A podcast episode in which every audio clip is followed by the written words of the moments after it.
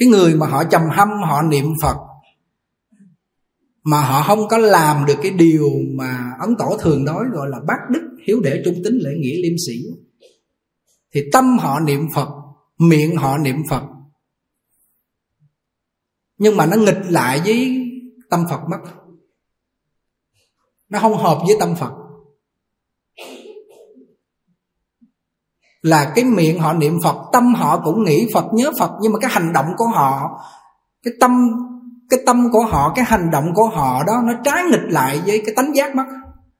Họ không có hiếu để cha mẹ, họ không có kính trọng sư trưởng, thì dầu cho người đó niệm Phật nhưng mà không có thành tựu, không có tương ưng với Phật, bởi vì tâm của họ với tâm Phật nó cách cách ngăn, nó có cái sự ngăn cách. Niệm cái chánh giác A Di Đà Phật nhưng mà họ hợp với trần lao phiền não. Niệm Phật nhưng mà gì? Quay lưng lại với giác, gọi là bộ giác, nhưng mà hợp lại với trần lao. Cái người đó người ta niệm Phật rất là giỏi, nhưng mà ra đụng chuyện rồi một cái là phiền não, tâm bệnh lục tặc nổi lên, họ giữ không được. Họ dụng công làm sao cái lúc đụng chuyện mà họ dụng công được mới là tốt, gọi là đắc lực. Có nhiều người người ta niệm Phật rất là tốt, nhưng mà khi đụng chuyện họ buông tay, họ chịu không nổi, dụng công không đắc lực.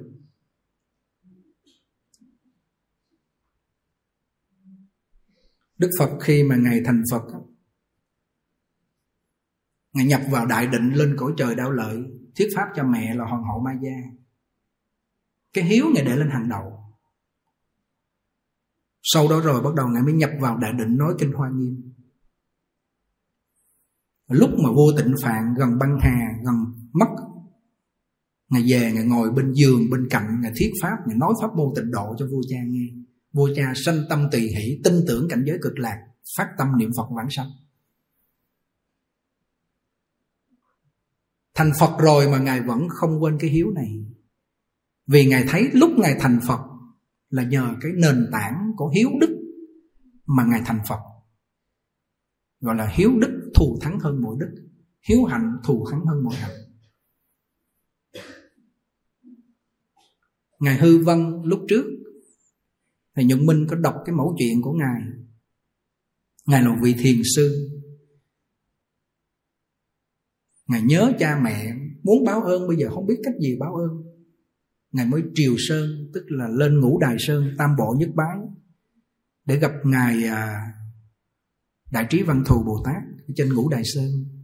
Đi nửa đường mệt ngất, không có nước uống, xỉu. Cái tâm của Ngài nghĩ đến Ngài Đại Trí Văn Thù, thì Ngài Đại Trí Văn Thù, Văn Thù Bồ Tát ứng hiện thành một ông già, đưa nước cho Ngài uống, lo lắng sức khỏe cho Ngài. Ngài tỉnh dậy, Ngài nói: vậy Ngài là ai mà lại có nước giữa sa mạc cho tôi uống như vậy? Thì ông già mới nói: ta là Văn Cát, ở dưới chân núi của Ngũ Đài. Thì khi mà Ngài đến Ngũ Đài Sơn rồi, Ngài kêu là để Ngài gặp Ngài Văn Thù. Thì mọi người nói là Ngài Văn Thù là hóa thân, ở đây thường gọi là Văn Cát. Thì Ngài mới giật mình tỉnh lại, là thấy lúc mình đi giữa sa mạc đó là Văn Thù ứng hiện. Cho nên cái đạo lý mà Ấn Tổ hay nói là nhớ Phật, niệm Phật, hiện tại tương lai nhất định thấy Phật, là Thế Chí Bồ Tát nói. Ngài Hư Vân nhớ Ngài Văn Thù, lễ Ngài Văn Thù tam bộ nhất bái, gặp nạn cái là Ngài Văn Thù ứng hiện. Cái đạo lý mà nhớ Phật, niệm Phật, hiện tại tương lai nhất định thấy Phật là Đại Thế Chí Bồ Tát tu, nói trong kinh Lăng Nghiêm, Đại Thế Chí Bồ Tát niệm Phật viên thông chương. Đạo lý này nó sâu lắm. Cho nên các vị hồi xưa họ tu là họ lấy cái hiếu mà để lên hàng đầu. Mình niệm Phật quá chừng luôn, nhưng mà mình không có cái hiếu đối với cha mẹ, mà cha mẹ đã mất rồi mình cũng không có cái hiếu, không có hiếu kính, thì cái tâm của mình nó ngăn cách với tâm Phật mất. Còn Lục Tổ Huệ Năng là đặc biệt đốn củi nuôi mẹ. Khi nghe một câu kinh Kim Cang giác ngộ liền. Có người nhận nuôi mẹ của Ngài, Ngài mới đi xuất gia. Ngài tới gặp Ngũ Tổ Hoàng Nhẫn. Ngài Hoàng Nhẫn nói là: ông ở đâu? Kêu là: con ở phương Nam. Ông đến đây để làm gì? Con đến đây để làm Phật. Ông là ở người ở phương Nam mang ri mọi rợ, mà ông đòi đến đây ông làm Phật à? Ngài Lục Tổ Huệ Năng đó làm sao? Người thì có ở Nam Bắc, nhưng mà tánh Phật không có Nam Bắc. Đó là nói về cái chân tâm thường trụ bất biến. Thì lúc đó là Ngũ Tổ Hoàng Nhẫn là thấy đây là thứ thiệt rồi, đây là hàng Bồ Tát mới nói được câu này. Thôi được, ta nhận người vô xuống giả gạo. Chỉ có xuống giả gạo mà giả đến cái thân nó ốm, mà giả không nổi, phải đeo cái cục đá sau lưng đó, nó nặng đủ cân mới giả được. Chỉ nghe theo thầy mình nói xuống giả gạo là xuống giả gạo, chứ không có biết đến đông đường tây đường, không biết đến ai nữa hết trơn. Giả một thời gian thiết lâu rồi, cái là Ngũ Tổ Hoàng Nhẫn xuống cười hỏi: gạo trắng chưa? Lục Tổ nói: bạch thầy, gạo đã trắng rồi nhưng mà chưa có người sàng sảy. Cái câu của thiền ngữ: tâm ông đã chân thật sống với thể tánh, đã là bạch tỉnh thức, sống giống như là với thể tánh này đã sống được chưa? Kiểu dạ con sống được rồi mà chưa có người truyền tâm ấn, chưa có người ấn chức. Thì hai vị thông với nhau phải không? Hai vị nghe với nhau là thông với nhau liền. Ông cầm cây gậy, ông gõ lên đầu gậy ba cái, gõ lên cái gậy, gõ lên cái đầu chày á, cái chày giả gạo ba cái là biết canh ba đi vào. Thì phàm phu nó cũng có những cái mật khẩu với nhau hay lắm. Hai người nam nữ gặp nhau chớp chớp chớp chớp cái là đám cưới à. Nó cũng nó cũng gọi là cái gì đó. Nó cũng thầm ngộ với nhau, biết không? Sống chết cũng theo nhau, cha mẹ không cho cũng theo thôi. Bây giờ nó thầm ngộ rồi, chớp chớp cái là biết rồi. Ngài cũng vậy, hai người thầm ngộ rồi. Tao nói cái thể, thể tánh của mình với phàm phu nó có nhiều cái vấn đề. Ngộ rồi cái vô cái bắt đầu ngày nói vài câu kinh nữa là kìa thôi, ông ôm bác ông đi về hướng Nam luôn đi, chứ còn ông ở đây là coi chừng coi như là Thần Tú với lại là Huệ Minh là giết ông như không. Mà đúng thiệt, Ngài cầm y Ngài đi thiệt xa vậy mà Huệ Minh ông chạy theo được, ông dí theo được. Và Huệ Năng thấy thấy bóng của Huệ Minh là Ngài chui vô trong bụi, Ngài để cái y trên đá, đá đó. Chứ nếu mà, mà ôm bi ôm cái y bác này dành đó là Huệ Minh nó giết làm sao, ông giết làm sao. Cuối cùng để trên đá đó, Ngài chui vô bụi, Ngài núp. Ngài Huệ Minh tới mừng quá, cầm y bát dở lên để lấy, dở lên không nổi. Bây giờ y bát của Phật, Phật tổ tổ tương truyền là có Long Thần hộ pháp giữ, đâu phải mình muốn lấy là lấy được. Vừa dở lên không được cái bắt đầu gì, giật mình tỉnh ngộ nói: Huệ Năng, Huệ Năng, Huệ Minh biết tội rồi, Huệ Minh biết lỗi rồi, thôi ra đây khai ngộ cho Huệ Minh đi. Lúc đó Ngài Huệ Năng ở trong võng dạc chui ra. Ông không nghĩ thiện, ông không nghĩ ác, đó là bổn lai chân thật của Thượng Tọa Huệ Minh. Nghe cái ngộ liền. Lúc trước là đi giành y là nghĩ nghĩ ác. Nếu mà Huệ Năng mà mà coi như là không đưa là có thể giết luôn. Bây giờ giành không được rồi, bây giờ nghĩ thiện, thôi tôi không làm điều này nữa. Mà hai cái này đã đều rớt vô trong cái vọng tưởng điên đảo, phiền đảo, nhị biên hết. Huệ Năng khai ngộ. Ông không nghĩ thiện, ông không nghĩ ác. Lúc trước ông nghĩ ác, lúc sau ông nghĩ thiện. Ông bỏ cả nghĩ thiện, nghĩ ác. Đó là bổn lai chân thật của Thượng Tọa Huệ Minh. Huệ Minh ở với Ngũ Tổ bao lâu vậy mà không ngộ. Mà đến lúc này là Huệ Năng khai ngộ. Ông cười cái hì cái thôi, hai người hai ngã ra đi. Ngộ. Nãy giờ nói cái gì ngộ nói không? Làm sao mà không nghĩ thiện, làm sao mà không nghĩ ác được. Con người tu tịnh độ mình muốn khỏi nghĩ thiện, khỏi nghĩ ác là chỉ có nghĩ A Di Đà Phật. Nếu A Di Đà Phật nó mới nó mới rời khỏi hai cái thái cực này được thôi. Cuối cùng Ngài đi vô trong đám thợ săn mười sáu năm cho nó quên lãng cái chuyện truyền y bát, sống với đám thợ săn, ăn rau trong đám thợ săn, không ăn thịt, độ đám thợ săn từ từ từ từ, đưa súng đạn bắn mà không có bắn chết mấy con thú, độ đám thợ săn từ từ. Ghê, hàm dưỡng. Ngộ được rồi, không biết chữ như đó là Bồ Tát rồi. Mà thế mà bây giờ phải tới giả gạo bao nhiêu năm trời. Sau đó rồi trình cái bài kệ ngộ rồi, bắt đầu phải vô đám thợ săn ẩn mình hàm dưỡng trong đó. Kinh khủng. Hàm dưỡng càng sâu càng lâu chừng nào, thì khi mà họ ra họ nói nó có công lực của chúng sanh mới chuyển nghiệp nó tu theo, chứ còn không nói trách trách nó không theo đâu. Bản thân mình chưa giải quyết được vấn đề mà.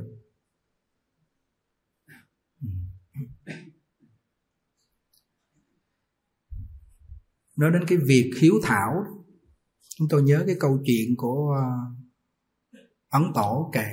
Có hai mẹ con, lúc người mẹ với đứa con chung sống với nhau, người mẹ này tạo nghiệp ác, sát sanh nhiều, không biết ăn chay, chết cái làm con heo mất.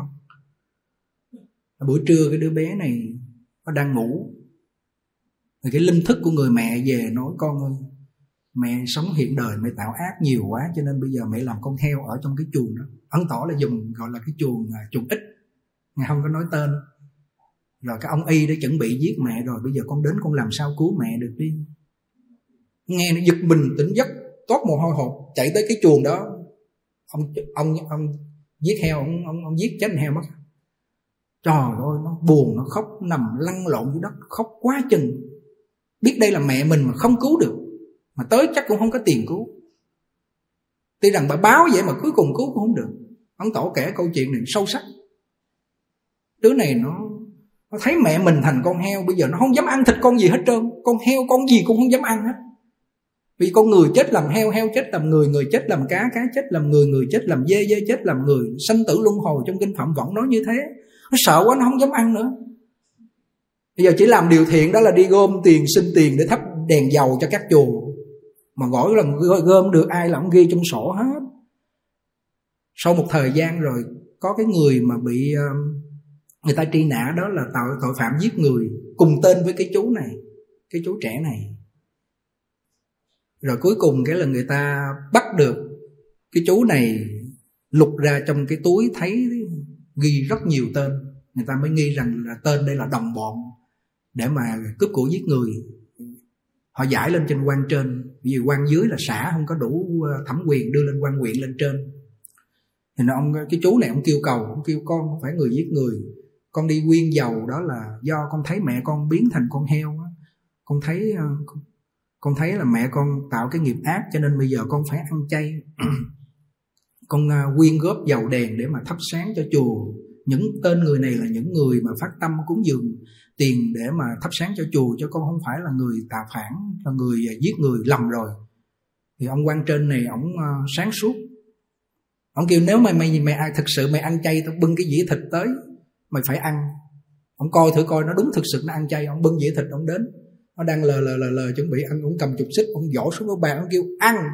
Nó vừa cầm cái đôi đũa, nó đưa cái dĩa thịt vô trong miệng, nó ăn cái nó ói máu ra liền. Bây giờ nhìn thấy cảnh mẹ nó là con heo chết, nó quá hoảng hốt, ăn chay bao nhiêu lâu, bây giờ nó ăn thịt là nó tanh nó hôi, mà nó nghĩ đến cái cảnh đó nó ói máu ra. Thì ông quan nói đúng, đứa này nó bị oan rồi, thằng này thực sự có tu. Nhìn cái cảnh mà nó ói máu đó là thằng này nó ăn chay, nó nói đúng như vậy. Xong ông giải về lại ở phía dưới, ông chỉ một ngôi chùa, cái vị này ông đi tu một thời gian chứng đắc. Ấn Tổ có kể câu chuyện này, cái lòng hiếu của vị này nó quá lớn. Thì chúng tôi nhìn lại tất cả các vị tổ, những vị tu hành thành tựu là lấy cái hiếu để lên hàng đầu. Họ làm cái chuyện gì họ cũng vì cái việc hiếu. Hôm trước chúng tôi kể cho quý vị nghe đời nhà Hán có ông Định Lan nhớ. Cha mẹ chết rồi, ông còn lúc thơ bé, ông lớn lên ông nhớ cha mẹ quá. Khi ông lập gia đình xong rồi bắt đầu ông mới ông đẽo hai cái tượng bằng gỗ mà hình của cha mẹ để lên bàn thờ. Hàng ngày ông cơm nước giống như là cha mẹ còn sống nhiều năm, trong đó nói là năm mười năm, ngày nào ông cũng mang cơm lên ông cung kính mẹ. Và tối ông cũng làm hai cái giường rồi ông bỏ mùng, ông làm giống như là mẹ ông vô ngủ. Rồi bà vợ bà thấy bà bực bình quá, làm cái gì tượng gỗ mà cái giường không không có ai mà cứ làm như vậy miết. Thì bà mới cầm bà vợ bà mới cầm cái kim bà lên bà chích vô trong cái tay của tượng gỗ, thì trong cái tượng gỗ chảy máu tươi ra. Cái câu chuyện này chúng tôi ấn tượng. Thì sau đó ngài bưng cơm lên, ngài nhìn ngài thấy hai hàng nước mắt của trong cái tượng nó chảy ra, còn ướt. Thì ngài nhìn kỹ là ở trong cái tay bị chích cái kim vô máu tươi chảy ra. Nghĩa là họ, cái người này họ cung kính cái tượng gỗ đến cái mức độ mà họ cung kính giống người còn sống. Cho nên người đó còn sống thiệt. Ấn Tổ mới nói là thấy Phật bằng vàng, bằng cốt, bằng xi măng, bằng đá, bằng đồng, thấy là Phật thiệt. Mà mình thấy thực sự là Phật thiệt rồi, công đức này lớn lắm, lễ Phật thiệt. Còn nếu mà mình thấy đây là Phật giả khinh nhờn thì tội này lớn. Nếu gỗ đồng cát đá xi măng đó là cát đá xi măng chưa thành tượng, mình khinh nhờn thì không sao, mà đã đã là hình thành một cái tượng rồi mình khinh nhờn thì tội này lớn. Còn nếu không khinh nhờn, mình lễ mình thấy trớt trớt bình thường nữa thì công đức không có. Mà muốn mà mà mà mà thấy là thiệt đó là phải cung kính, giống như là ông Định Lan này cung kính mẹ ổng, là ổng thấy tượng gỗ này là thiệt luôn. Ông ấy bưng cơm lên mỗi ngày mười mấy năm thường xuyên như vậy. Bà vợ châm cái kim vô máu trong tay, máu tươi chảy ra. Thì đây là những cái gương hiếu hạnh mà người ta thành tựu được sự nghiệp lớn, là người ta phải có lòng hiếu. Nếu mà họ bỏ cái hiếu đức này thì người này không sẽ thành tựu được cái sự nghiệp lớn. Dầu họ được chức quyền, họ được tiền của, họ được trọng vọng gì đi nữa là cái phước thừa của đời trước. Chứ còn cái đời này họ đang âm cái âm đức, đời sau họ khổ. Một đời không bằng một đời. Về cái việc mà tôn kính sư trưởng, cái việc này quan trọng. Chúng tôi nhớ cái mẫu chuyện đó là Ngài Ca Diếp, cái lúc mà Ngài đi hành đạo cái nơi khác, khi Đức Phật nhập Niết Bàn, tuy rằng Đức Phật báo trước ba tháng mọi người đều quay quần về hết, nhưng mà Ngài Ca Diếp về không kịp. Sau đó rồi Ngài về thì chuẩn bị trà tỳ rồi, chuẩn bị nổi lửa rồi. Ngài Ca Diếp, Ngài chân thật tha thiết, Ngài quỳ với cái chân của Thầy mình là Đức Phật Thích Ca Mâu Ni. Ngài nói rằng là cho con thấy được cái kim thân của Ngài một lần cuối. Cho khi mà đã hỏa thiêu rồi là không bao giờ con thấy kim thân của Ngài được hết. Thì khi ông tha, Ngài tha thiết như vậy, sụp xuống lạy thì, thì Đức Phật khi mà thiêu thì bỏ vào trong một cái à, đống củi, rồi bỏ vào trong một cái nơi để mà để Ngài vô trong đó để thiêu á. Không biết sao cái chân của Ngài, hai cái bàn chân của Ngài lò ra cho Ngài Ca Diếp thấy. Đó là cái tâm thành cung kính của Ngài Ca Diếp tột cùng, mà Đức Phật phải biểu pháp để cho Ngài Ca Diếp thấy được một phần của cái thân thể, kim thân của Ngài. Chứ cái người mà người ta cung kính đến tột cùng rồi, cái người chết đó người ta cũng phải cảm được cái người cung kính. Cho nên mới nói là cung kính đến tột cùng, đá vàng cũng nứt. Đá vàng là vật vô tri mà nó còn nứt, huống chi là những người còn sống với nhau. Nếu mà con người còn sống với nhau, vợ chồng, anh em, cha mẹ, họ tạo ác gì đi nữa, họ làm mình khổ gì đi nữa, mà cung kính đến họ, mình cung kính họ đến tột cùng đi nữa, tôn kính họ đến tột cùng rồi thế nào mình cũng nói họ được. Mình với họ có cái duyên với nhau rồi, mình mới ở chung với nhau, mình mới gặp nhau. Điều mình không có dùng cái lòng cung kính mình đối xử với nhau, cho nên hình ra nó mới tạo ra những cái chuyện rắc rối thôi. hmm. Có cái cô đó cô nói: Thầy nói con rửa chân cho ông chồng con, con ngại ngùng vô cùng, con không có rửa được, nhưng mà con quý thầy quá con mới rửa. Ừ được, vậy cũng được. Nếu mà có rửa bằng cái tâm chân thật cung kính thì cái công đức nó quý, nó, nó cao quý hơn là quý Giác Nhàn mà rửa. Hiểu không? Nhưng mà quý Giác Nhàn rửa thời gian tự nhiên nó khởi tâm cung kính lên cũng tốt. Ở đây có ai rửa chân cho chồng không? Cái phương thuốc rửa chân này hay lắm á nghe. Hôm qua cái cô hợp mà có hay in kinh những cái cuốn nhỏ nhỏ đó nè, kinh kinh A Di Đà rồi cô cũng in nè. Cô nhắn cô kêu: Trời ơi, hôm nay thầy lên giảng mà con không ở nhà coi trực tiếp, giờ con đi với ông xã con qua Hàn Quốc bốn ngày.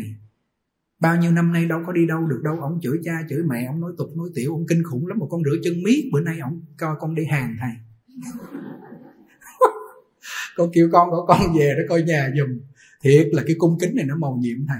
Mà trong cung kính trong tâm không không ra không không đủ, mà bằng lời nói chân thật cung kính, hành động mỗi đêm rửa chân cho ổng, mua cái đồ ăn thiệt ngon để cho ổng ăn, từ từ cung kính. Bữa nay hết chửi cha chửi mẹ. Hồi trước là mày tao mi tớ kinh lắm, mỗi lần lên chùa là kêu bà nghe, không kêu bà còn đỡ mày nghe, mà mang tiền lên cho mấy thầy chùa nó ngồi mát ăn bát vàng đi, cứ vậy chửi à. Mà đến bây giờ cung kính rồi, cái người đó họ sanh lòng hổ thẹn: Ủa sao vợ mình cung kính với mình vậy mà mình ba trợn ba gai, mình là hỗn la hỗn láo dữ ta. Tự nhiên rọi, rọi lại, tự nhiên họ soi lại. Chứ còn mình kêu họ soi họ, họ soi không được. Mà mình làm biểu pháp tốt rồi tự nhiên họ soi lại họ. Hiểu chỗ này không? Dùng thân để giáo hóa thì nó sẽ thuận theo, mà dùng khẩu để giáo hóa mà mình chưa có áp dụng được lời dạy của cổ Thánh Tiên Hiền á, nó phản tác dụng. Sao ông như thế này, sao ông như thế kia, sao ông chửi mẹ tôi, sao ông chửi cha tôi thế kia thế nọ, là cuối cùng gì? Chia tay ly dị. Quyết tâm phải độ người đó, làm biểu pháp cho tốt, bò lăn. Không giống như cái cô cô Lâm Thị Bích Tuyền, cô mất ở tại đây nè. Mà đúng thiệt cái lúc đó là cô cung kính đến tột bực. Nó kêu: Anh à, anh Phương, ông chồng tên là Phương ở ngoài Cẩm Phả. Anh Phương à, anh cho em đi chùa đi. Anh nói em cái gì em cũng làm. Nó nổi là em kêu, anh kêu em coi như là uh, lau mông lau gì em cũng lau. Anh kêu em làm cái gì em cũng làm hết trơn á. Anh đi uh, đi cầu rồi bưng đi, em đi đổ bô em cũng làm, miễn sao anh cho em đi chùa được. Nhất là vô Tỉnh Thất Quan Âm, tha thiết miết vậy. Cuối cùng cô ung thư, cô vô đây cô vòng hộ niệm của ra đi trong vòng hộ niệm ngon lành. Đúng là tâm tưởng sự thành. Làm thì cũng không giàu mà cứ tháng gửi hai mươi triệu đến tiền điện, gửi cũng thời gian. Cho cái người mà cung kính, tội nó tiêu từ từ từ từ, oan gia nó giải từ từ. Cái người mà không cung kính đối đầu với nhau, lời qua tiếng lại, oan gia nó buộc chặt chết. Oan gia nên cởi không nên kết. Cởi ra, cởi ra bằng cái tâm cung kính. Thì cái cuốn sách mà giữ lòng cung kính, gọi là phải giữ lòng thành kính, cuốn nhỏ nhỏ một chút, chúng tôi in năm nghìn cuốn. Đáng lẽ hôm nay có cái thời gian nói về cái giữ lòng cung kính này. Tuy nhiên bây giờ là hết giờ mười một giờ rưỡi. Thì chúng tôi nói mười một giờ rưỡi, sau là còn lại nửa tiếng là để cái đoạn khai thị của Ấn Tổ. Thì hôm nay thực sự chân thành chia sẻ với quý vị. Khi đọc vào văn sao của Ấn Tổ, trong lòng nó hổ thẹn dữ lắm. Hổ thẹn những cái câu nào quý vị biết không? Đạo nghiệp chưa thành há dám để tâm này tán loạn, kỳ chết sắp đến tận lực tạ từ mọi thù tàn. Hãy nên phát nguyện nguyện vãng sanh, núi khe nẻo khách từ nay thôi quyến liếng. Tự mình chẳng về về liền được, gió trăng quê cũ toàn thể hãy tự vâng. Đóng cửa chẳng tiếp ai, xót nghĩ thân này sắp chết, chuyên tâm tu tịnh nghiệp, thẹn thay đạo nghiệp chưa thành. Đạo nghiệp chưa thành. Đạo nghiệp của cái người mà bên thiền tông, họ thâu thần tịch diệt, tự tại, họ muốn ra đi lúc nào họ ra đi. Như gia đình của bạn Long Uẩn là cư sĩ, họ muốn ra đi lúc nào họ ra đi. Còn cái người tu tịnh độ, họ nắm chắc phần vãng sanh. Mà thường người ta đã nắm chắc phần vãng sanh rồi, người ta ẩn hết. Ẩn. Những người nào đủ duyên lắm gửi thư đến, họ gặp cái họ nói vài câu, cái người đó về họ niệm Phật. Vì Ấn Tổ nói cái đạo tràng hai mươi người lo cho họ kỹ càng, trong đó chỉ có hai người biết ngày giờ vãng sanh. Thì cái lúc lâm chung mình ra đi thì dẫu cho mình bị thất niệm tán loạn, oan gia đến thì hai người đó người ta có thần thông, người ta có thiên nhãn thông, người ta có tha tâm thông, người ta biết mình là người ân nhân rồi, người ta sẽ đến để người ta hộ trì giúp đỡ cho mình vãng sanh. Không cần nhiều đâu. Còn lỡ mà nhiều quá đi nữa mà họ không có biết tu, có người rỉa một chút, người rỉa một chút, người nói chuyện này, người kêu chuyện kia, người môi ra chuyện nọ, nó làm rí cái bắt đầu giống như cái cây nó xanh tươi á, chùm gởi nó bám chim nó tới nó cắn nó mổ riết cái cây trụ lụi trên mất. Cho nên Ngài rất sợ những người còn trẻ, bổn đạo đông, rồi à, tiền bạc tam bảo cúng không biết làm cái gì, làm sai, rồi danh lợi trong đó thì người này chết. Cũng mở đạo tràng mà bỏ đọa địa ngục mất à. Nguy hiểm lắm chứ không phải đơn giản đâu. Không phải mình ích kỷ, mà mình phải lo cho mình, giống như mình biết bơi rồi mình mới cứu người khác. Ra giữa biển mình không biết bơi, nó nhận mình chết. Ý chúng tôi muốn nói quý thầy, quý Phật tử, mình biết cái thân phận bổn phận của mình, đừng có vượt phận quá đáng. Lúc trước thì sức khỏe rất là tốt, khi đi các nơi giảng về chỉ một hai đêm là nó tỉnh, nó khỏe liền, công phu trở lại bình thường. Đợt này hình như nó già rồi sao, kém lắm. Trời, đi xuống Vĩnh Nghiêm về cả tuần nó chưa hồi phục lại công phu, mệt mỏi nó lăn lăn sao. Mà mỗi lần lấy lại công phu cả một kỳ công. Cho nên thành ra Phật tử về đây á, mỗi ngày Chủ nhật mà mình thấy buổi sáng tụng từ cái lúc tám giờ mà hết cuốn kinh Vô Lượng Thọ phóng sanh là mình biết thầy Nhàn không trả lời rồi đó, khỏi hỏi ha. Mà thấy tụng nửa cuốn đến mười giờ là im im xếp ghế là mình biết là Giác Nhàn cả lên, khỏi phải suy nghĩ ha. Cho nên cái người mà họ tu, họ ẩn, họ hàm dưỡng càng lâu càng tốt. Hai mươi mốt tuổi Ấn Tổ đi tu mà đến bảy mươi tuổi ngày ra có mười năm, độ không biết bao nhiêu chúng sanh qua cái bộ văn sao này. Có mười năm rồi. Thế mà người ta gửi thư đến ngày kia, thôi đừng có gửi thư nha, hằng ngày tôi thù tạc tiếp thư, tôi mệt lắm, tôi không có thời gian tu tập tinh thần, tôi không có đủ đâu. Quy y nhiều thầy khác quy y cũng được, chứ đừng để giới thiệu đến tôi quy y nữa. Có nhiều người người ta đọc vô thấy Ngài sao ích kỷ quá, tỏ rồi mà Ngài đủ nội lực mà sao Ngài cứ trốn tránh như vậy. Không phải. Đó là Ngài biểu pháp cho chúng sanh phàm phu về sau. Chưa có đạo nghiệp chưa thành mà dám đi ra. Cũng giống như là mình có người nó yếu, cảm nó yếu đi ra gió, cái là trúng gió chết rồi. Thôi bữa nay mỗi người tùy phận tùy sức, ở tại nhà chân thật niệm Phật. Ông chồng ông nói cái gì cũng gì ai gì đà Phật xong. Nói cái gì kệ ông, nó là giả mà, nó là mộng mà chấp chi trong đó. Chân thật niệm Phật. Hôm nay chúng tôi lên nói cái lòng chân thật. Nếu quý vị làm nó lợi ích. Hôm nay thực sự không phải Giác Nhàn ngồi đây một tiếng rưỡi nói để có cái lợi lộc, là lên mình suy nghĩ mình nói rồi để mình có cái lợi, nghĩ rằng là người ta phải cúng tiền cho mình rồi mình mua chuộc họ. Mình phải suy nghĩ để mình nói. Thì cái nói này nó có cái sự đối đãi hơn thua, lợi hại được mất, khó cảm được con người. Hôm nay chúng tôi lên nói là cái lòng nó rỗng tuét, không rỗng toanh luôn, không có một cái ý nghĩ mưu đồ gì cả. Mà nói làm sao chân thật, nói làm sao bằng tấm lòng chân thật, không có lừa gạt quý vị, để cho quý vị làm sao quý vị niệm được câu Phật hiệu. Thực sự hôm nay bằng tấm lòng chân tình như vậy. Mà cái người họ đã chịu niệm rồi là mình nói vài câu họ nghe họ đắc ấy họ niệm. Còn cái người mà họ không niệm rồi họ nói nói hoài, họ thích thiệt nhưng mà sau, sau rồi cũng vậy à. Cho nên cái nghiệp của chúng sanh không phải đơn giản. Phật có thể là dùng cái thần thông dời cái hòn núi Tu Di từ bên này qua bên nọ được, mà cái nghiệp chúng sanh dời không nổi. Chỉ có cái pháp của Phật họ an trụ trong đó, từ từ nó tiêu được, nếu con người này có căn lành chịu làm. Hồi nãy giờ chúng tôi nói những cái điều này, những người mà thực sự có căn lành lắm nghe mới thích thú mới hiểu. Người mà không có căn lành họ nghe họ thấy chán dữ lắm. Giờ mình đang sống có tiền có con có vợ có cuộc sống nhà cửa sờ sờ, vậy mà ổng nói mộng. Ừ bây giờ không chấp mộng, không chấp nhận là mộng phải không? Thọ mạng hết cái chết, xuôi hai tay ra đi, không giữ được cái gì, thân giữ cũng không được. Rồi bắt đầu theo gì? Nghiệp báo nó dắt. Tiếc của một cái phải không? Rồi làm loài ngạ quỷ, sao mà thoát khỏi. Không duyên nơi Phật cảnh là phải duyên nơi là lục đạo thôi. Lúc đó rồi phải chấp nhận. Mà chấp nhận trong cái lúc đó là chấp nhận trong đau khổ, chấp nhận trong bắt buộc.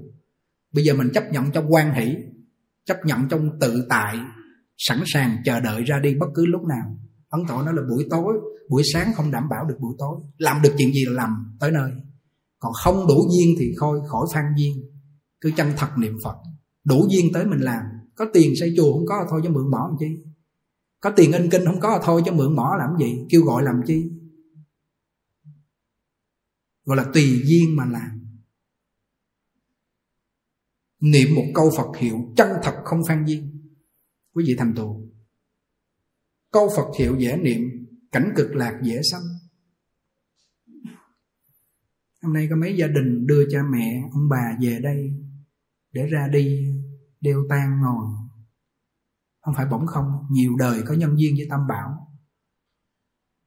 Biết bao nhiêu người một ngày chết xe tông, phá thai, rồi bệnh hoạn trong bệnh viện. Họ được vào nghe một câu Phật hiệu trong Tam Bảo này đâu phải dễ. Nó phải có căn lành lắm chứ, đâu phải đơn giản đâu. Không phải chúng tôi nhân cách hóa vấn đề, mà sự thật là như vậy. Căn lành nhân duyên lắm họ mới về được cái ngôi tịnh thất, để ở trong phòng hộ niệm bao nhiêu người niệm Phật cho họ. Dẫu cho họ không có tu gì hết, họ vẫn không đọa vào ba cảnh ác, bởi vì ra đi có câu Phật hiệu là an tâm mà.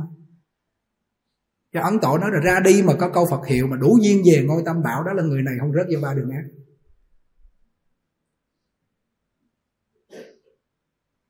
Cho nên hôm nay chúng tôi nói rồi, không biết khi nào nói lại nha. Đủ duyên mình gặp, mà thấy không gặp luôn là biết giờ chảnh rồi đó. Quyết định như vậy đi.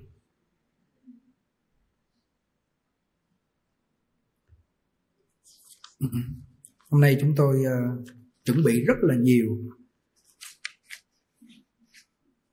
Chuẩn bị nghĩa là chỉ lấy những cái lời khai thị của Ấn Tổ. Chúng tôi muốn nói nhiều lắm nhưng mà thứ nhất là cái thời gian không có, thứ hai nữa là để cho quý vị về đây để tụng kinh. Chứ nhiều người chỉ có ngày Chủ nhật họ về được mà mới có tám chín giờ giảng rồi họ không có tụng được kinh. Cho nên chiều hôm nay nếu mình không có việc gì mình tụng nửa cuốn nữa cho nó hết bộ Vô Lượng Thọ, cúng thí thực. Nó hầu như là buổi sáng tới tu một buổi, xong rồi chiều đi về hết trơn. Kêu cơm thầy Nhàn ngon lắm, thôi lên ăn cơm được rồi. Tà tà như vậy làm sao Như Đà rớt được. Lai ra như vậy dễ gì Như Lai độ. Phải quyết liệt, cố gắng ha. Thôi giờ đây mười hai giờ kém rồi. Một cái điều dặn dò thêm nữa là cái máy mà quý vị mang đi theo á, cái máy lớn lớn á, cố gắng mình có đi đâu mình đeo trong người, nó cũng gọn không đến nỗi lớn lắm. Để chừng khi nào vài tuần nữa đặt được cái máy này cũng tặng cho quý vị. Công nhận Phật tử ở tại Tịnh Thất Quan Âm được ưu tiên dễ sợ nha. Mấy người ở xa người ta năn nỉ, người ta xin bây giờ mấy trăm cái đang hẹn người ta. Thì những cái máy này nó rất là đắc lực, nghĩa là cái lúc mình quên á, cái rồi cái máy cái tiếng nó phát ra cái mình nhớ. Có cái cô bên Iceland, cô cô Thảo, cô nói ông bố chồng của con ông không có biết tu cái gì hết trơn á. Ông kêu cái đời này mình đang sống như vậy, có tiền có của đi qua cái nước Iceland là cái nước thanh bình, mình ăn thịt ăn đồ cho sung sướng, vài bữa chết mình sao ăn, hưởng xài cho thoải mái đi. Biết sao tự nhiên ông nghe cái đĩa ông giác ngộ rồi, cái bắt đầu ông biết, ông quay đầu lại. Cái lúc lâm chung á, mở cái máy niệm Phật ra, cái ông tỉnh, ông niệm Phật suốt suốt suốt theo, hộ niệm cho ông ra đi rất là tốt. Tuy rằng cái người đã tạo ác trong hiện tại, nhưng mà cái lúc lâm chung họ tỉnh ngộ ra được. Nhờ cái những bài thuyết pháp, nhờ cái máy niệm Phật, họ nương theo đó cái họ thấy nó an vui. Cho nên cái máy này nó rất là đắc lực. Khi mà mình ở nhà mà không có người đông á, họ niệm cho ông chồng chỗ này nó có một cái âm điệu bốn chữ mà niệm một đoạn, niệm một câu rồi có khoảng cách mình niệm á, cái âm điệu như trong cái phòng hộ niệm. Lấy cái máy này ra mình sử dụng bữa bối ha. Thôi giờ đây thời gian đã hết, Nhàn Nhàn cầu nguyện hồng ân Tam Bảo, Đức Phật A Di Đà, Đức Quan Âm Thế Chí phóng ánh ngọc hào quang gia hộ cho toàn thể quý Phật tử phát Bồ Đề tâm, tin sâu nhân quả, đọc tụng Đại Thừa, khuyến tấn hành giả một đời này đồng vãng sanh Tây Phương Cực Lạc. Giảng A Di Đà Phật. Giờ quý vị chúng ta đứng dậy để hồi hướng.